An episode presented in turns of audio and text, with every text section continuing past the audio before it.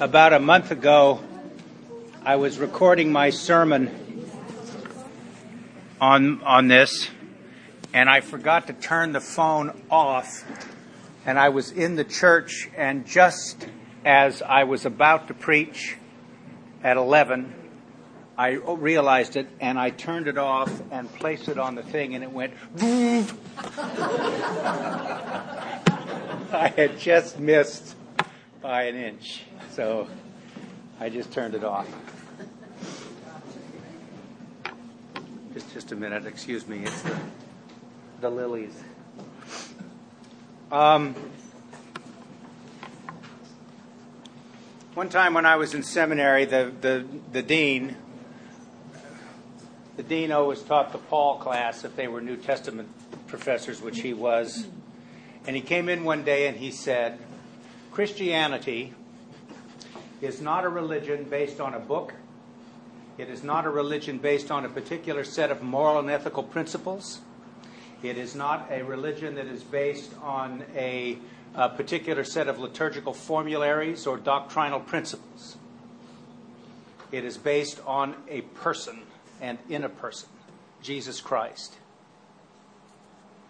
And I mention this because today is the end of the Green Sundays the conclusion of the church year, and we begin in the new year next year, next week, with the uh, first Sunday in, of Advent.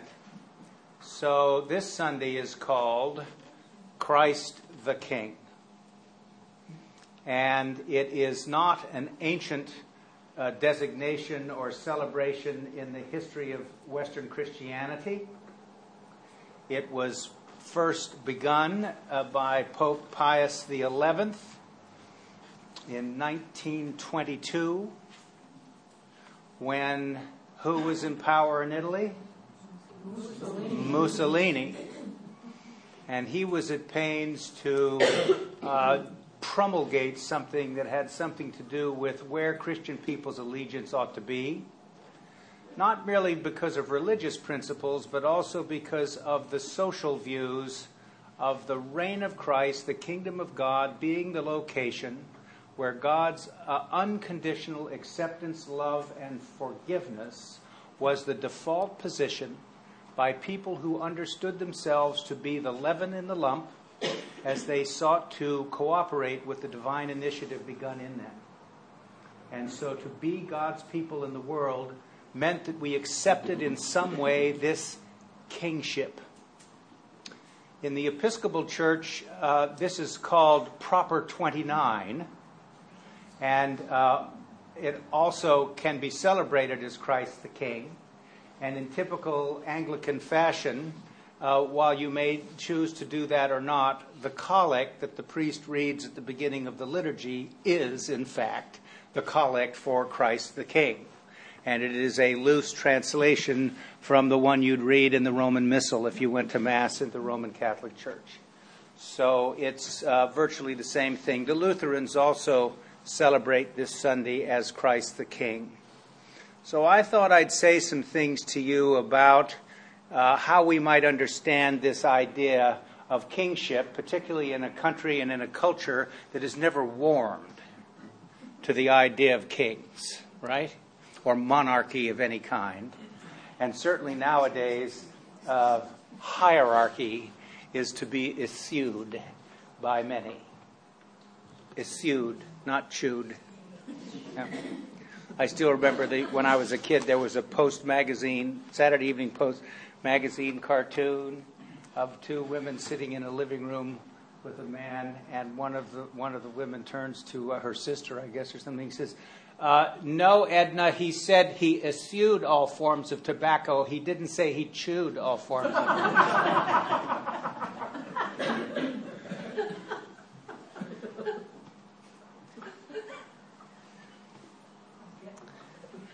Let me say, first of all, about what we talk, we're talking about when we say the, the reign of Christ.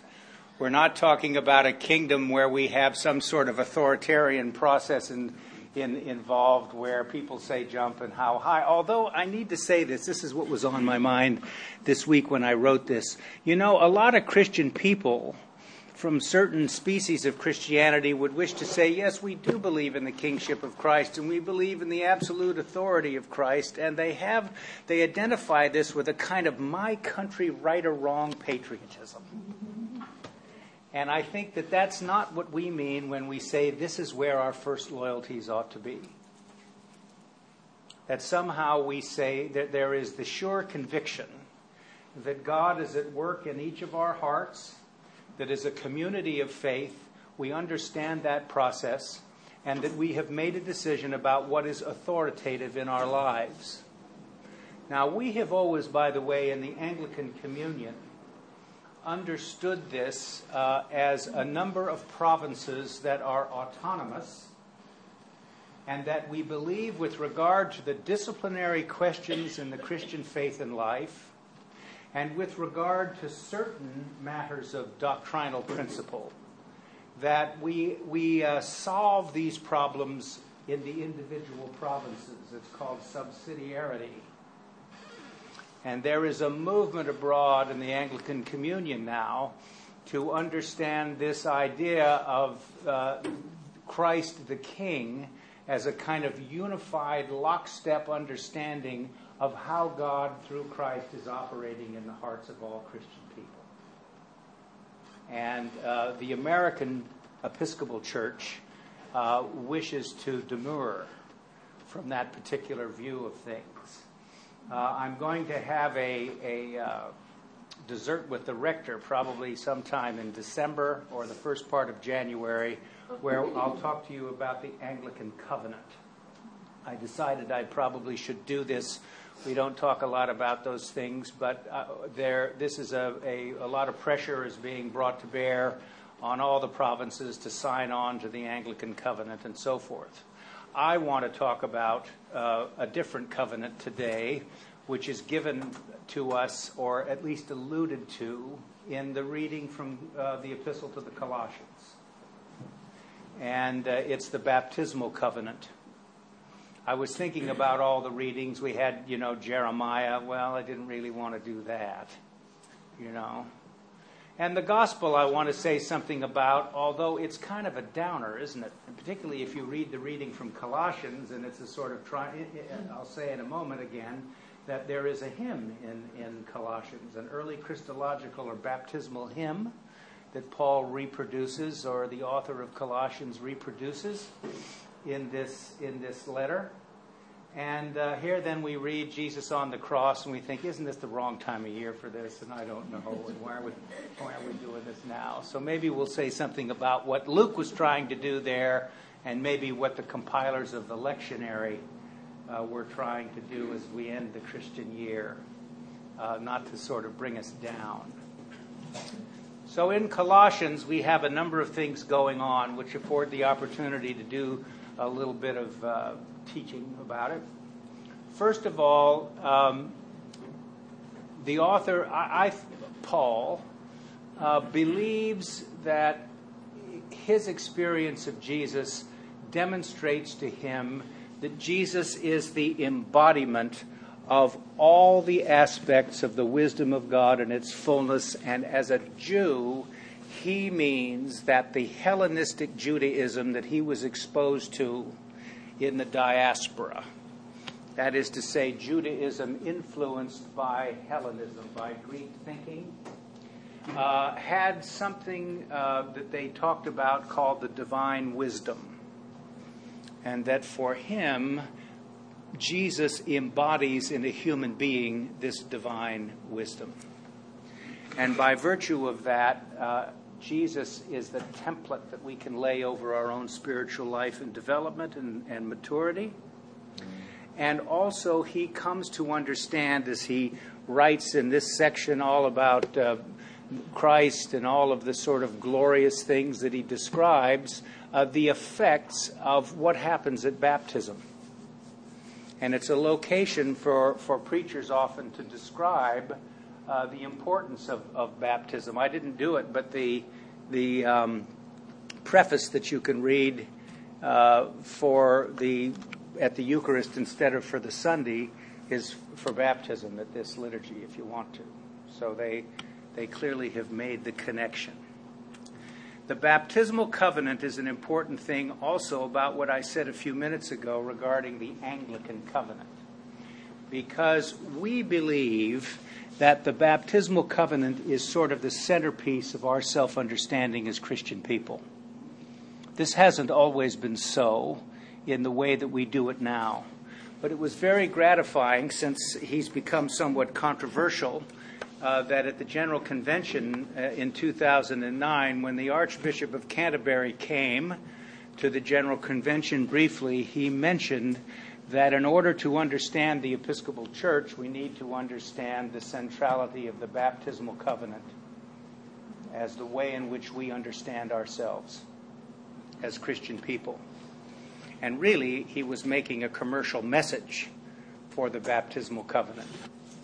Now, a lot of you were baptized in different uh, faith traditions than the Episcopal Church, and those of you who were baptized a long time ago uh, in the Anglican or the Episcopal Church were baptized with a baptismal rite that had no Anglican covenant in it. Not like we have it now. And there are a lot of provinces in the Anglican Communion that still don't have the baptismal covenant. And they think that we have made way too much out of the baptismal covenant that we have now written for our revised liturgy now 35, 30 years ago. And the fact of the matter is that what we have done is to take sources from the ancient church's practice and to once again reincorporate them into the baptismal liturgy. We haven't made up something new. We have, we have used old sources and brought this now into the liturgy to be more consistent with what we now know the early church's primitive practice was with regard to baptism. I belabor this because uh, there is a view that many people hold, even in the Anglican Communion now, that baptism is cosmic spot remover. you know, rather than incorporation and initiation and welcome into the body of Christ and the beginning of a lifelong pilgrimage to cooperate with the initiative that has begun in you and to discover as you live in relationship what God's purpose is for you in the divine economy. And each one of us is part of and essential to God's plan. So the baptismal covenant is a way of saying, how do we respond to this invitation as we live? Sort of the, the, the hardliners in the Anglican Communion have the old, an old uh, kind of uh, overweening understanding of the sovereignty of God. So the very idea of speaking about human beings cooperating with God in any way is utterly ridiculous. God is absolutely sovereign and God does what God does, and our job is to get in line. Right? And we would say, well, you know, somehow we have to figure out how to cooperate with this and not operate in a continuous atmosphere of fear. And um, people's stories are different, but I've been a pastor for a while, and I've heard a lot of people tell me how injured they've been by that kind of viewpoint. It just scares the daylights out of people. And some people just finally say, you know what? Life is too short, and I have other fish to fry. You know? Thereby closing yourself off uh, to an enormous opportunity to uh, grow into your full humanity. So the baptismal covenant is important, and what Paul is recognizing in Colossians today is that in the person of Jesus Christ as a human being, uh, he has showed us what it means uh, to be a human being in its full potential, the highest and best of our humanity. So it affords again the opportunity for me to repeat to you that being a good Christian means being the best human being that you can be. And as you do that, and people ask you how to get what you have, sometimes you'll be able to describe that to them without resorting to any specifically Christian vocabulary, or for that matter, any abstruse vocabulary from the therapeutic culture,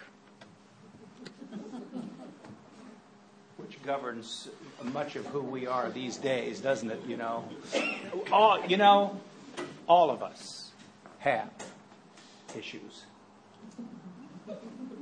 We all have issues.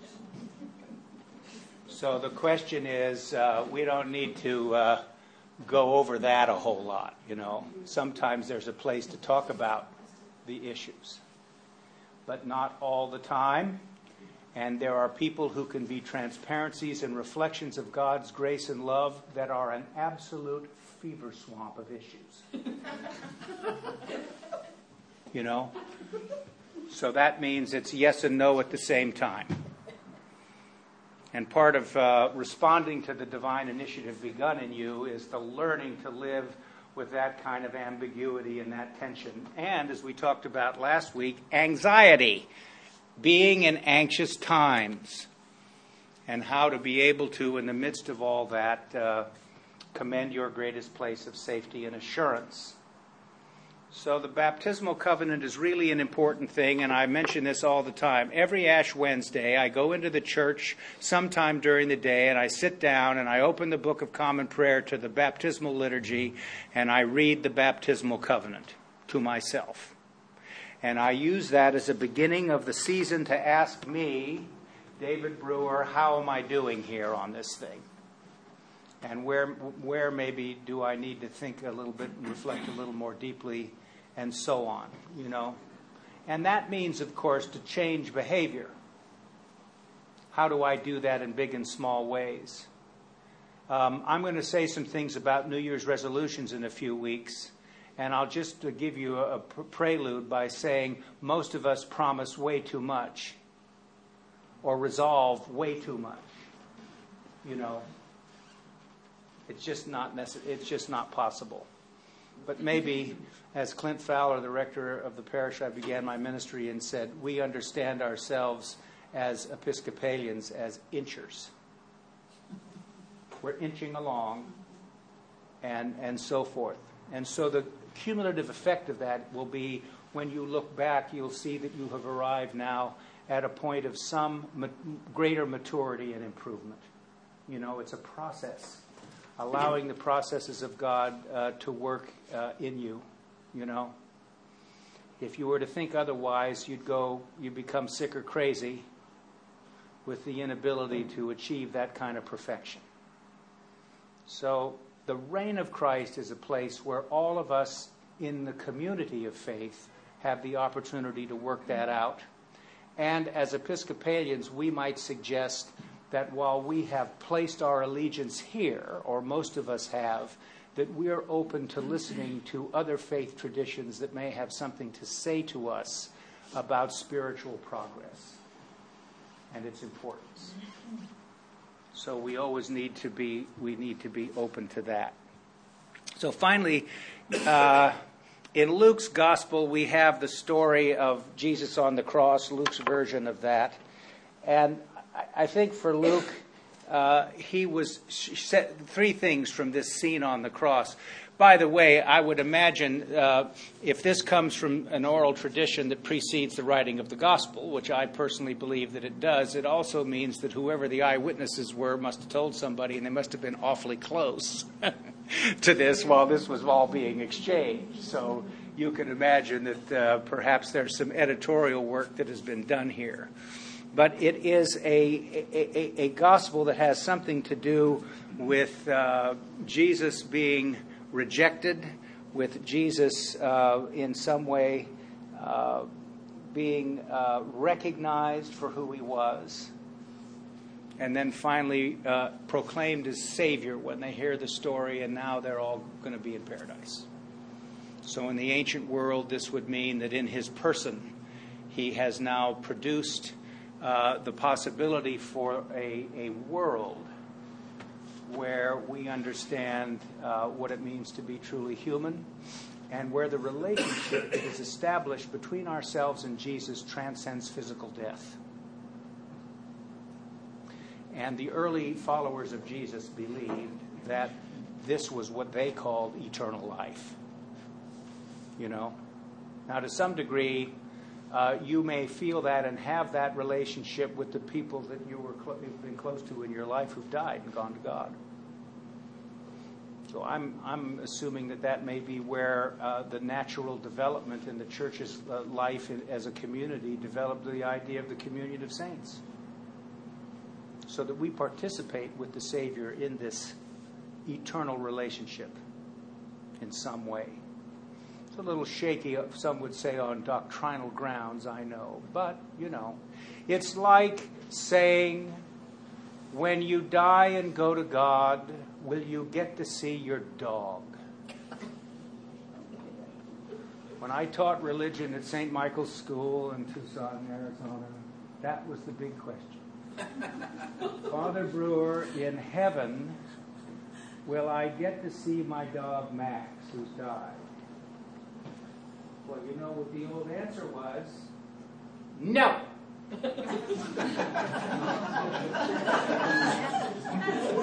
How's that for shutting the deal down? No, you got to, you're not going to see your dog because a dog your dog doesn't have a soul. What? Right? So even if you use the old catechism that we used, you know, from the Holy Cross Fathers, we would say uh, the soul is the reason and the will. It's a pretty good definition, actually. It's not too bad still. But the fact is, do you believe your dog doesn't have a reason or a will? It's foolish to suggest such a thing. And on PBS, they just had a show that demonstrated, in fact, that they do. Right? By the best research that uh, they're bringing to bear on this kind of thing, you know.